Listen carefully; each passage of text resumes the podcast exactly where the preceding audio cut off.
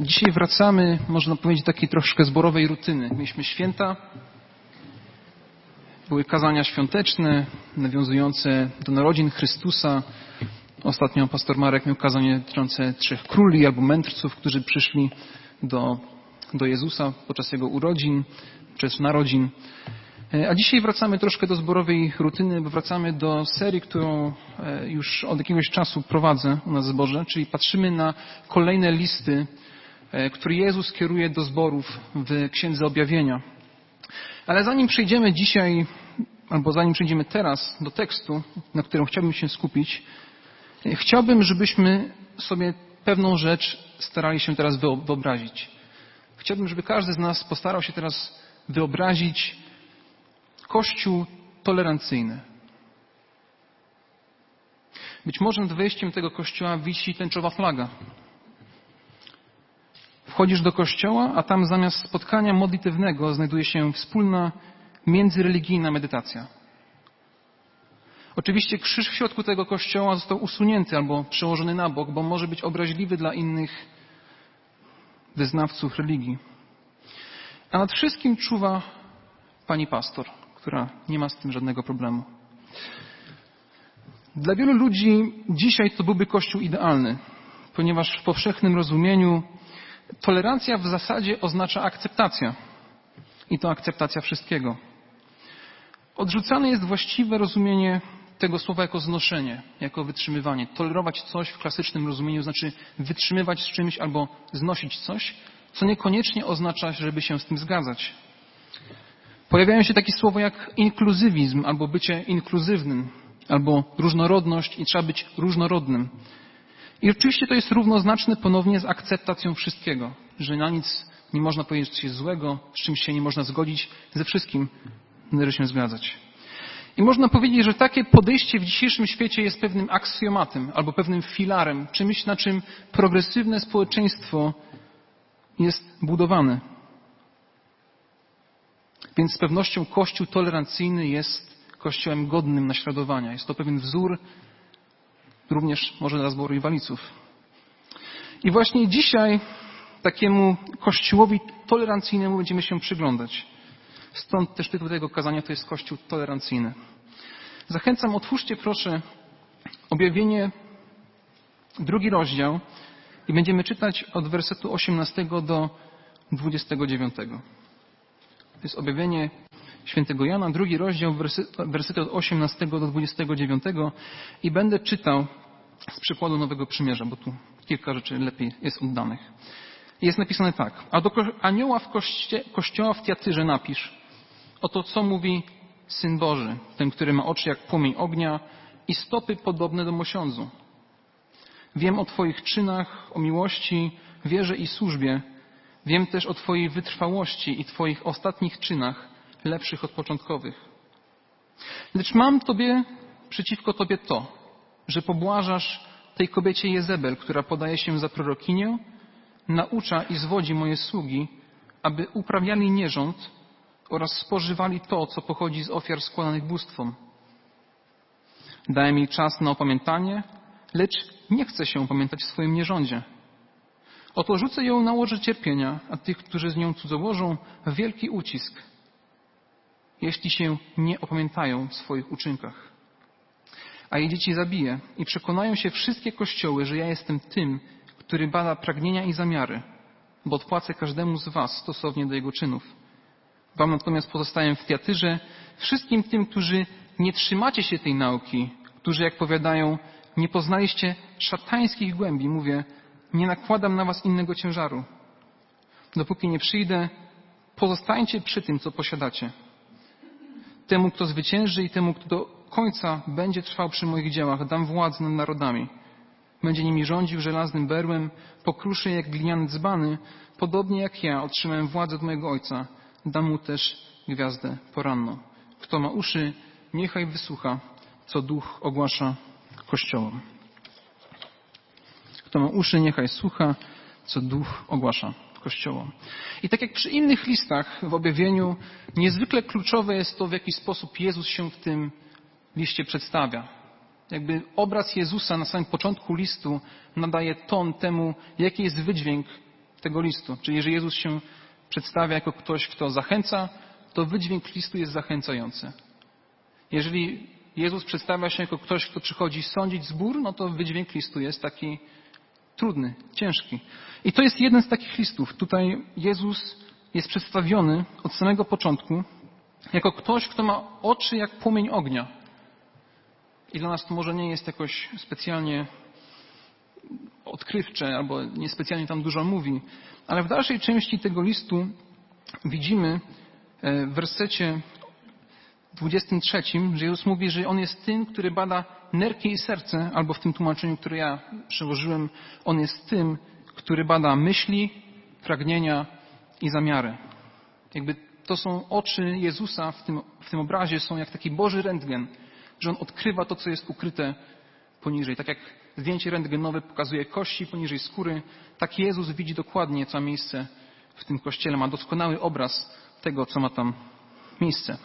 Jest to oczywiście prawda, dotycząca Boga, która się pojawia w innych miejscach Biblii. W księdze Jeremiasza 17:10 jest napisane: Ja Pan przenikam motywy, poddaję próbie zamiary, aby oddać każdemu według jego dzieła. W liście do Hebrajczyków 4:13 nie ma też stworzenia zdolnego się skryć przed jego obliczem. Przeciwnie, wszystko jest obnażone i odsłonięte przed oczami tego, przed którym przyjdzie wam zdać sprawę. I to, co jest w tych wersetach przedstawione, jest właśnie, że nic przed Bogiem nie ukryje.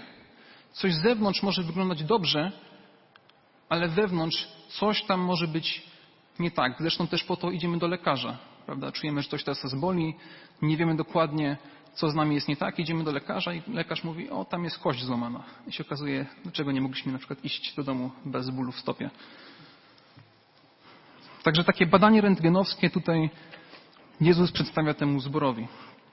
Druga część tego obrazu to jest obraz mówiący o tym, że są nogi jakby z brązu. I to jest aluzja do Księgi Objawienia, gdzie Jezus, gdzie Bóg dokonuje sądu nad narodami pogańskimi. Więc jeden i drugi obraz to są obrazy Bożego Sądu. Więc taki dosyć przerażający obraz Chrystusa to się nam objawia. Ten, który przychodzi ukarać, dokonać sądu, nad pewnymi osobami w tym kościele. A potem patrzymy werset dalej, werset 19. I on jakby nie pasuje do tego, co teraz czytaliśmy. Wiem o Twoich czynach, o miłości, o wierze i służbie. Wiem też o Twojej wytrwałości i Twoich ostatnich czynach, lepszych od początkowych.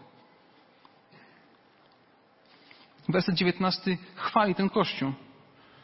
Pochwalona zostaje ich miłość. Jest to Kościół pełen ludzi, którzy miłują siebie i miłujących Boga. Widzimy, że w tych listach to jest też pewien element, który się powtarza. Jeżeli miłujesz Boga, będziesz miłował swojego bliźniego, będziesz miłował swojego brata, swoją siostrę.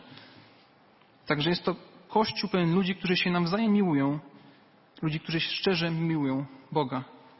Pochwalona zostaje ich wiara. To nie jest Kościół bez wiary, to jest Kościół pełen ludzi wierzących. Ludzie, którzy posiadają szczerą wiarę, którzy chcą podążać za Bogiem. Pochwalona zostaje ich służba, czyli ludzie usługują sobie wzajemnie i są też wytrwali w cierpieniach, może z zewnątrz znoszą jakieś trudności, ale są wytrwali, są blisko Boga i trzymają się Go blisko. Również na końcu zostaje zwrócona uwaga, że wiem o Twoich wytrwałości i o Twoich ostatnich czynach lepszych od początkowych. Czy jest to Kościół działający, zaangażowany, on coś robi, jego czyny są coraz lepsze, więc w jakiś sposób przejawia życie duchowe, ten Kościół przejawia życie kościelne.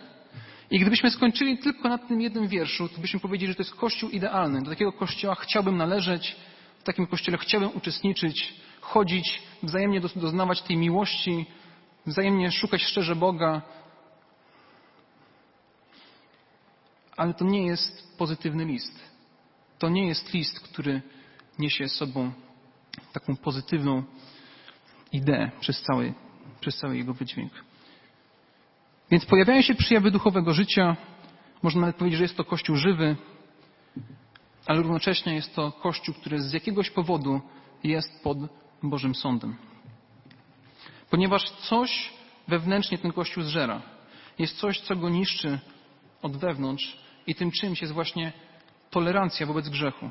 Jest to przyzwalanie na nauczanie grzechu między, między nimi.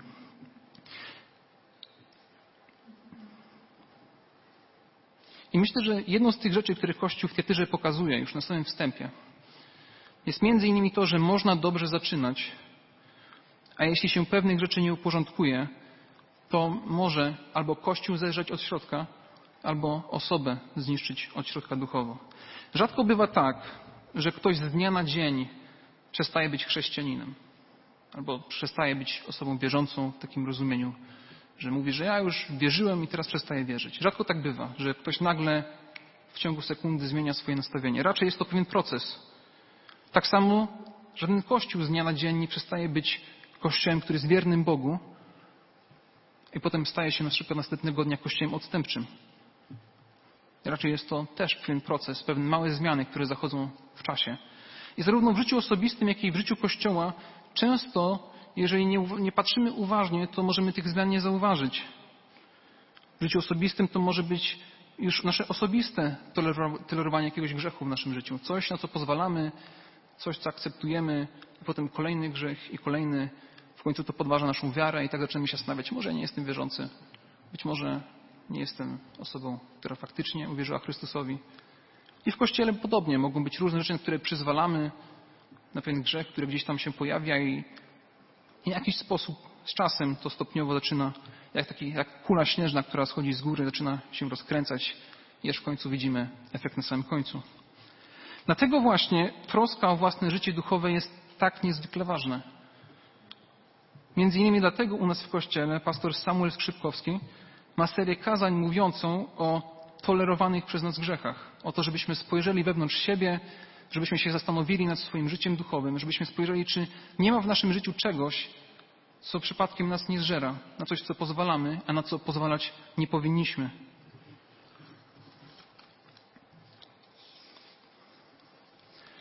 Jest ciekawa historia takiego bardzo silnego nastawienia wobec swojego grzechu w postaci Marcina Lutra, który był zakonnikiem z czasów, kiedy był jeszcze zakonnikiem e, w zakonie augustiańskim.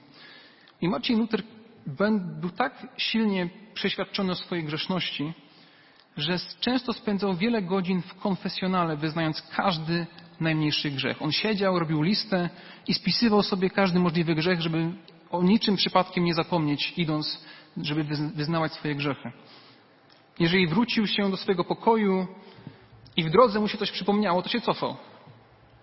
I on siedział tam tak długo, że zamęczył swojego tego przyłożonego, któremu się spowiadał. On w końcu powiedział, wiesz co Marcin, przyjdź do mnie, kiedy jakieś poważne grzechy będziesz miał, to wtedy możesz je wyznawać. A tych małych to, to już nie. Był tak, tak przerażony swoją grzesznością, że zaczął się zastanawiać właśnie nad, nad tym, w jaki sposób się z tego ciężaru odejść, albo w jaki sposób je wyspowiadać, pozbyć się tego grzechu. I dopiero później odkrył, że to poczucie winy spłaca i wyłącznie doskonała ofiara Chrystusa. Ale równocześnie nie mówimy tutaj o słuszności spowiedzi, ale raczej o naszym nastawieniu osobistym wobec grzechu. Czy mam pragnienie uśmierciać to, co jest niewłaściwe w moim życiu? To uczucie winy spłaca i wyłącznie doskonała ofiara Chrystusa. Jeżeli zaufasz Mu, to nawet jeżeli masz ciężki, przytłaczający Ciebie grzech, to Chrystus Ci to przebaczy. Więc mamy to nastawienie w tym kościele, że jednak coś tam jest nie tak. Coś jest nie w porządku w tym kościele i coś, co ten kościół zżera od wewnątrz. I chciałbym, żebyśmy teraz na to spojrzeli, bo to jest jakby ta środkowa część tego fragmentu. Od wersetu 20 do 23. Lecz mam przeciwko Tobie to, czyli to jest to, co Jezus zarzuca temu kościołowi, że pobłażasz tej kobiecie Jezabel, która podaje się za prorokinię, naucza i zwodzi moje sługi, aby uprawiali nierząd oraz spożywali to, co pochodzi z ofiar składanych bóstwom. Dałem jej czas na opamiętanie, lecz nie chce się opamiętać w swoim nierządzie. Oto rzucę ją na łoże cierpienia, a tych, którzy z nią cudzołożą wielki ucisk, jeśli się nie opamiętają w swoich uczynkach. A jej dzieci zabiję i przekonają się wszystkie kościoły, że ja jestem tym, który bada pragnienia i zamiary, bo odpłacę każdemu z was stosownie do jego czynów. Także tak jak już wspomniałem na początku, Kościół ma zarzucone to, że albo toleruje wśród siebie kobietę, która ma na imię Izabel i ona promuje wśród nich grzech. Mówi, że nie wszystko, co oni robią, można za grzech uznawać, można pewne rzeczy przyzwalać i oni ją akceptują, nie zakazują jej mówić. To mogła być członkini kościoła albo ktoś, kto po prostu w jakiś sposób udało się dojść do pewnej pozycji autorytetu. I zaraz będziemy o tym troszkę więcej mówili. I Kościół pozwala dalej szerzyć swoje nauczania. I to jest ten zarzut, że jest coś, co wewnętrznie niższy Kościół, a oni zamiast to naprawić, pozbyć się tego, to na to pozwalają. I w Starym Testamencie Jezebel była żoną króla Achaba.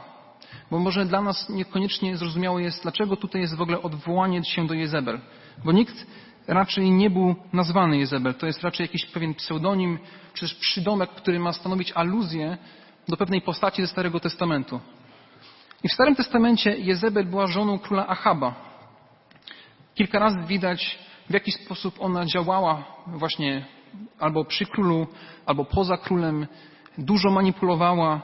Jej historia kończy się tym, że jej ciało zostało pożarte przez psy. To była najbardziej hańbiąca rzecz, która mogła spotkać kogoś w Izraelu, że spodziewali się, że ich ciało będzie pogrzebane, a jednak jej ciało zostało pożarte przez psy jako pewne wypełnienie pewnego proroctwa dotyczącego jej osoby.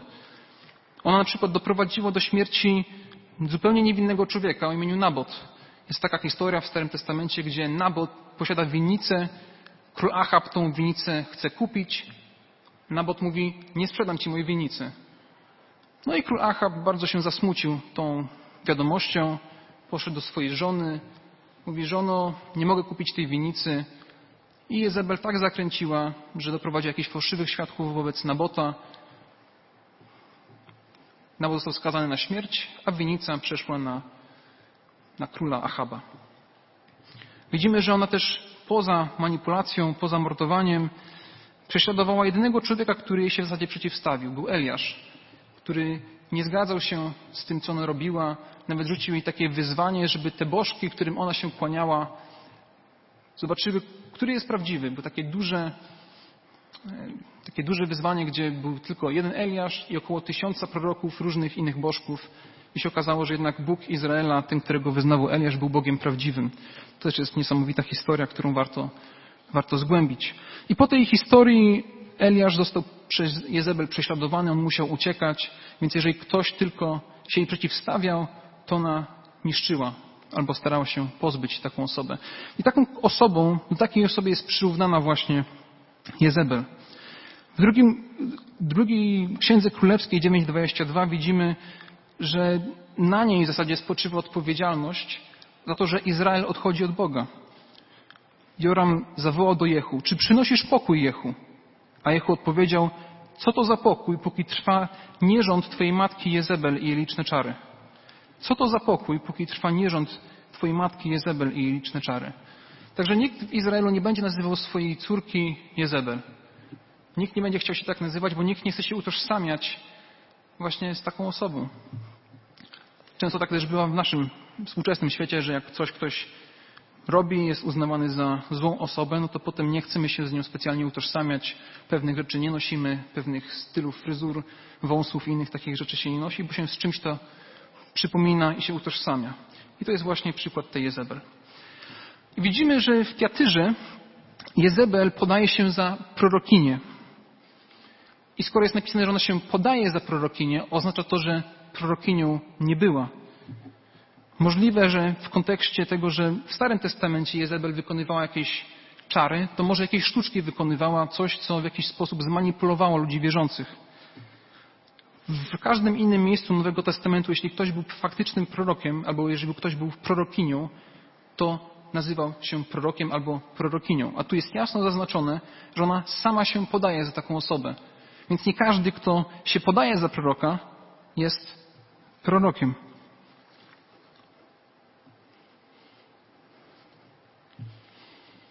Pytanie, które powinniśmy sobie teraz zadać, jest takie. Co ona w zasadzie w tym kościele robiła? Skoro jest taką kobietą manipulatywną, w jakiś sposób stara się ludzi zwieść, to co tak naprawdę w tym kościele robi nie tak? Za co tutaj Jezus chce ten kościół osądzić? Co jest takie niebezpieczne, aby właśnie jej imię i historia nam w jakiś sposób dawały na to odpowiedzi? I widzimy to pod koniec wersetu 20. Jest napisane, która podaje się za prorokinię, naucza i zwodzi moje sługi, aby uprawiali nierząd oraz spożywali to, co pochodzi z ofiar składanych bóstwom. To pierwsze słowo nierząd może mieć dwojakie znaczenie. To może być albo metafora dotycząca tego, że ludzie się odwracają od Boga, bo tak w Starym Testamencie bywało, że Izrael był często utożsamiany z kimś, kto praktykuje nierząd.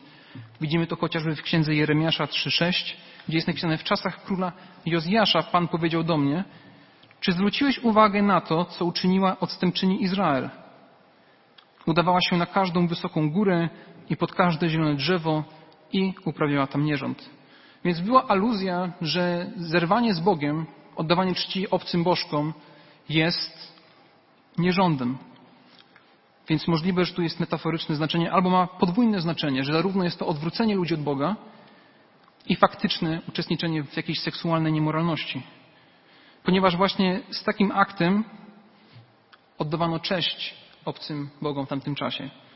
Wiemy na przykład, że w Koryncie były prostytutki świątynne i zwane dzisiaj jest powiedzenie córy Koryntu. To właśnie z tego powodu, że oddawano cześć w Koryncie i przy tym uczestniczono w jakichś aktach seksualnych. Ale w przeciwieństwie do Koryntu Tiatyra nie była miastem jakiegoś szczególnego religijnego znaczenia. To w ogóle nie było ważne miasto w kontekście tych miast, które się pojawiają w objawieniu. To nie jest miasto, które miało jakieś szczególne, ważne, strategiczne znaczenie. To nie było miasto pełne ekonomii, to nie było miasto religijne, ale w Tiatyrze było dużo cechów rzemieślniczych. To było miasto rzemieślnicze, to miało miasto pracowników i funkcjonowały w nim gildie rzemieślnicze. Żeby móc handlować i pracować bez problemów, trzeba było w ich być częścią. Więc jak nie było takiego jednego wielkiego ośrodka religijnego, tak każda ta gildia miała jakby własnego bożka, któremu należało oddawać cześć, oddawać chwałę. Jak się oddawało im cześć i chwałę, to się automatycznie deklarowało swoje, swoje przywiązanie do danej gildii. Więc kiedy jest mowa o tym, że tutaj jest wzywanie do nierządu i uczestnictwo w nierządzie, pozwalanie na to, zachęcanie do tego, no to jest zachęcanie do tego, żeby chrześcijanie oddawali cześć innym bożkom w kontekście jakimś ekonomicznym, że oni chcą mieć łatwiej w życiu. I już widać taki konflikt interesów. Aby bezproblemowo dalej funkcjonować, trzeba być częścią tych cechów, trzeba być częścią tych gildii. Oczywiście uczestnicząc od czasu do czasu w jakiejś oddawaniu czci jakiemuś bożkowi, ale Jezebel mówi, że to jest wszystko w porządku, więc jak to jest wszystko w porządku, to ja mogę w tym brać udział. Albo mogę zrezygnować z udziału i ponosić konsekwencje swoich czynów, być może stracić jakieś kontakty, być może dostać jakiś zakaz prowadzenia handlu. I wielu chrześcijan w tamtych czasach w Kietyrze miało z tym, z tym kłopot. I to jest trochę tak jak dzisiaj, czasami w dużych firmach, korporacjach, pracownicy są zachęcani na przykład do udziału w różnych paradach równości albo innych podobnych pracowniczych wydarzeniach. Jeżeli brak, ktoś nie będzie brał w czymś takim udziału, to się może wiązać z jakimiś konsekwencjami, niekoniecznie jakimiś firmowymi, że firma będzie kogoś napastowała, ale może na przykład współpracownicy, którzy widzą, że nie idzie się na jakieś z takich wydarzeń, no nie będą chcieli za nim spędzać czasu, może nie będą chcieli podpowiadać, co zrobić lepiej w firmie, czy też nie. I staje się znowu pytanie, czy warto ponosić konsekwencje, czy też warto być w tym przypadku może pójść najmniejszą linią oporu. Albo gdyby ktoś dzisiaj posiadał własną firmę i żeby móc ją prowadzić legalnie, byłby w polskim prawie wymóg tego, że kto prowadzi własną firmę, musi brać udział w jakiejś ogólnopolskiej religii. Jeżeli nie jesteś częścią tej religii, to nie masz pozwolenia na prowadzenie własnego biznesu. Oczywiście wtedy się pojawia znowu pewien konflikt interesów. Czy oddawać cześć tej jakiejś religii państwowej, której się deklaruje przynależność do czegoś, czy też pójść najmniejszą linią oporu, dobra, machnąć na to rękę i faktycznie się tym jakoś specjalnie nie przejmować.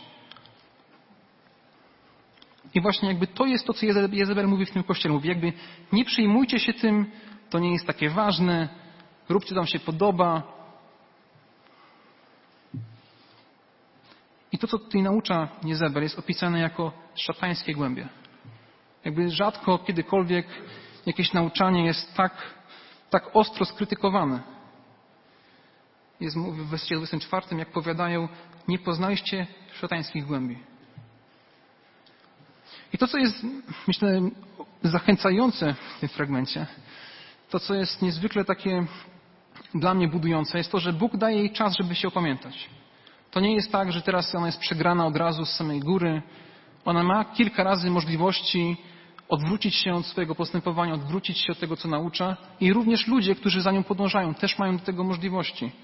Słowo opamiętać się pojawia tutaj kilka razy w tym fragmencie. Werset 21 daje mi czas na opamiętanie. Lecz co? Nie chce się upamiętać. I potem po tym jednym wyrazie jeszcze jest po raz kolejny wskazany. Oto rzucę ją na łoże cierpienia, tych, którzy z nią cudzołożą wielki ucisk, jeśli się nie opamiętają w swoich uczynkach. Więc ciągle jest czas, żeby się odwrócić od swojego postępowania. I myślę, że to jest coś, co jest charakterystyczne dla naszego Boga, że On jest łaskawy. Nie ma znaczenia, jak daleko my się od Boga odchodzimy, nie ma znaczenia, jak Kościół jest odstępczy. To nie ma znaczenia. Jeżeli ktoś zwraca szczerze do Chrystusa, prosi Boga o przebaczenie, to Bóg tego przebaczenia zawsze, zawsze będzie udzielał. Tylko problem jest taki, że my nie chcemy. Że ja nie chcę, mi się to podoba coraz bardziej mi się to podoba, jest tu coraz głębiej i głębiej, ale możliwość, żeby powrócić, zawsze jest. Znamy dobrze przypowieść o synu marnotrawnym. On tak daleko odszedł, a jednak ojciec co? Przyjął go z otwartymi ramionami. Wybiegł na jego spotkanie. Przygotował mu ucztę. I nie ma znaczenia, kto jak daleko jest dzisiaj od Boga. Dzisiaj każdy może przyjść do Chrystusa, może zawołać na Jego imię i będzie zbawiony. Także jeżeli cokolwiek w tej historii jest takiego zachęcającego, jeżeli chodzi o Jezebel, to właśnie to, że Bóg jest łaskawy i że przebaczy, jeżeli tylko się ktoś odwróci od swojego grzechu. Więc w tym kościele w ogóle jest jakiś podział, taki może nie pisany, koniecznie duży. Bo są ludzie, którzy idą za Jezebel, którzy się zgadzają z nią, z jej nauczaniem, ale również są ci, którzy są wierni Bogu i nie chcą iść za Jezebel. Widzimy to w wersecie 24. Wam natomiast pozostaję w Tiatyrze wszystkim tym, którzy nie trzymacie się tej nauki, którą, jak powiadają, nie poznaliście szatańskiej głębi. Mówię, nie nakładam na was innego ciężaru. Dopóki nie przyjdę, pozostańcie przy tym, co posiadacie. Pozostańcie przy tym, co, co posiadacie. Nie wszyscy poszli za nauczaniem Jezebel.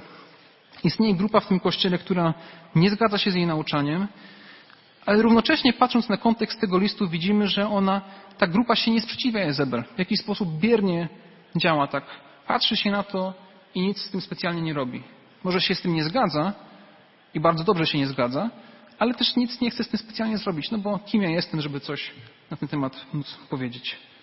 I moi drodzy, jedna z takich myśli, która chyba jest widoczna w tym tekście, jest to, że wierność Bogu to nie jest bierność.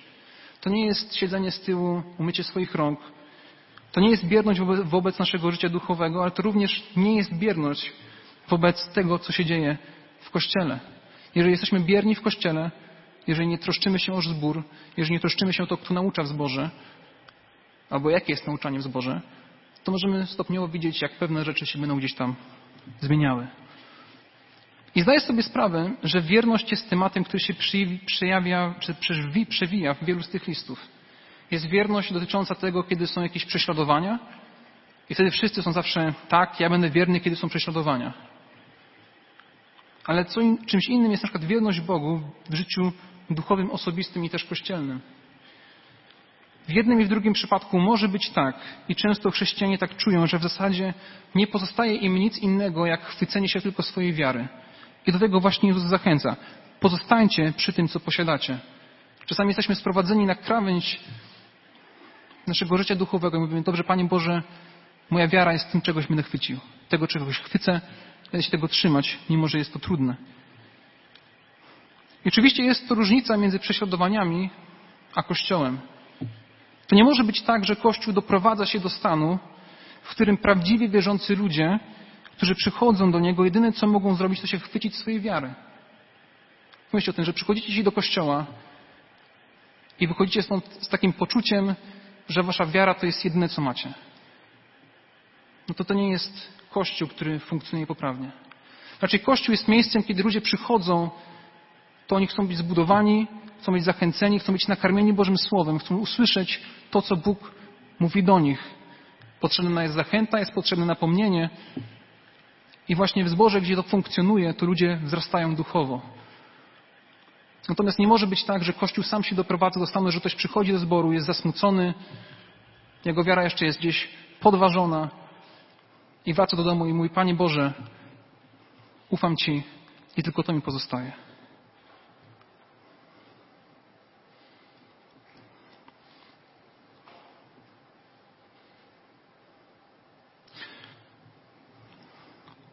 Drugą częścią zachęty dla tych, którzy są wierni Bogu w tej sytuacji,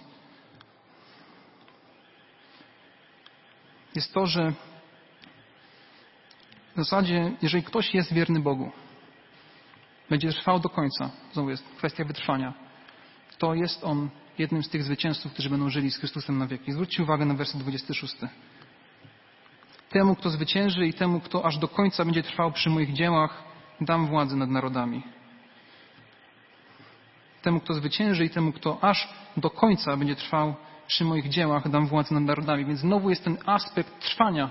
Jest aspekt trwania do końca. Czasami mówimy o tym, że jestem gotów dla Boga umrzeć. Że wtedy będę zwycięzcą, będę umierał dla Boga. Ale żyć pobożnie to już nie jestem gotów. Albo mają chrześcijanie nastawienie, że ja dla Boga to mógłbym się poświęcić ale nie mam jak poświęcić czasu na modlitwę.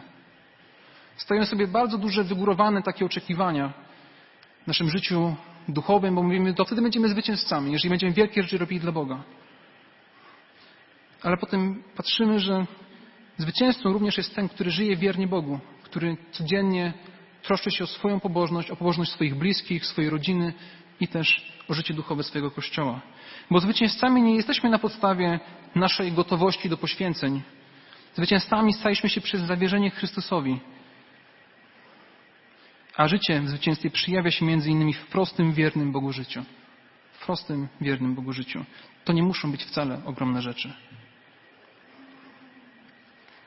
Jak ja troszczę się o swoje życie duchowe, jak troszczę się o życie duchowe swojej rodziny, jak troszczę się o zbór, jeśli tak będę wierzył, jeżeli tak będę żył, to będę królował z Chrystusem na wieki. To jest obietnica, którą tutaj właśnie Chrystus daje. Będzie nimi rządził żelaznym berłem, pokruszy je jak gliniany dzbany. Podobnie jak ja otrzymałem władzę od mojego Ojca, dam mu też gwiazdę poranną. Także to, co Chrystus czyni w naszym życiu, widzimy w innym fragmencie, że stajemy się królewskim rodem. Będziemy żyć z Chrystusem na wieki. Ale co trzeba zrobić? Trzeba wytrwać do końca. I to zależy od każdego, od każdego dnia.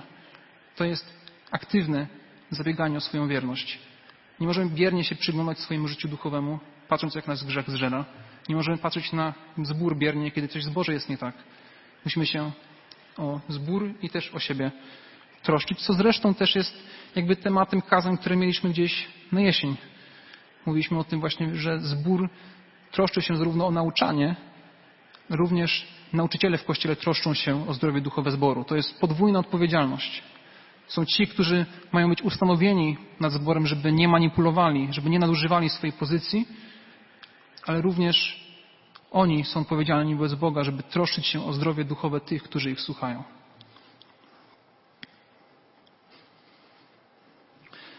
I kiedy patrzymy na ten, na ten list, to możemy zobaczyć naprawdę kilka kilka ważnych rzeczy. Po pierwsze, jest to, że można dobrze zacząć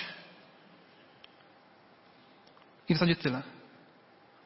Że można dobrze zacząć, bo potem się okazuje, że ta codzienna wierność Bogu w tych małych rzeczach potrafi być trudna.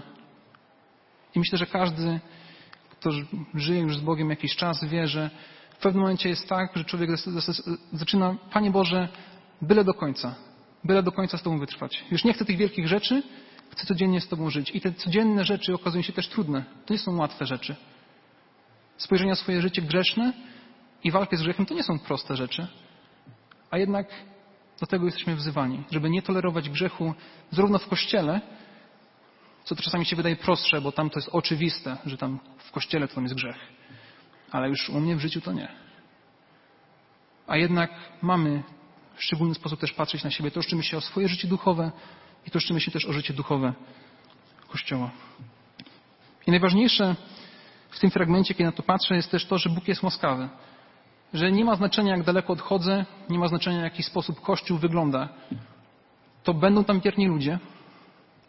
Myślę, że to jest jeden z takich myśli, że nie wiemy, jak Kościół wygląda, jaki jest Kościół. Kościół ma problemy, są różne kościoły, które mają problemy. Znaczy każdy z tych kościołów, które patrzymy w objawieniu ma problemy. Jakieś. Ale zawsze są jacyś ludzie, którzy są wierni i do nich są różne obietnice kierowane. I Bóg jest łaskawy, za każdym razem będzie nam przebaczał, kiedy będziemy do Niego przychodzić, prosili o przebaczenie. To zawsze będzie tak, że Bóg będzie nas przyjmował z otwartymi ramionami. Tylko my powinniśmy zmienić nasze nastawienie się, opamiętać z tego, co robimy. Amen.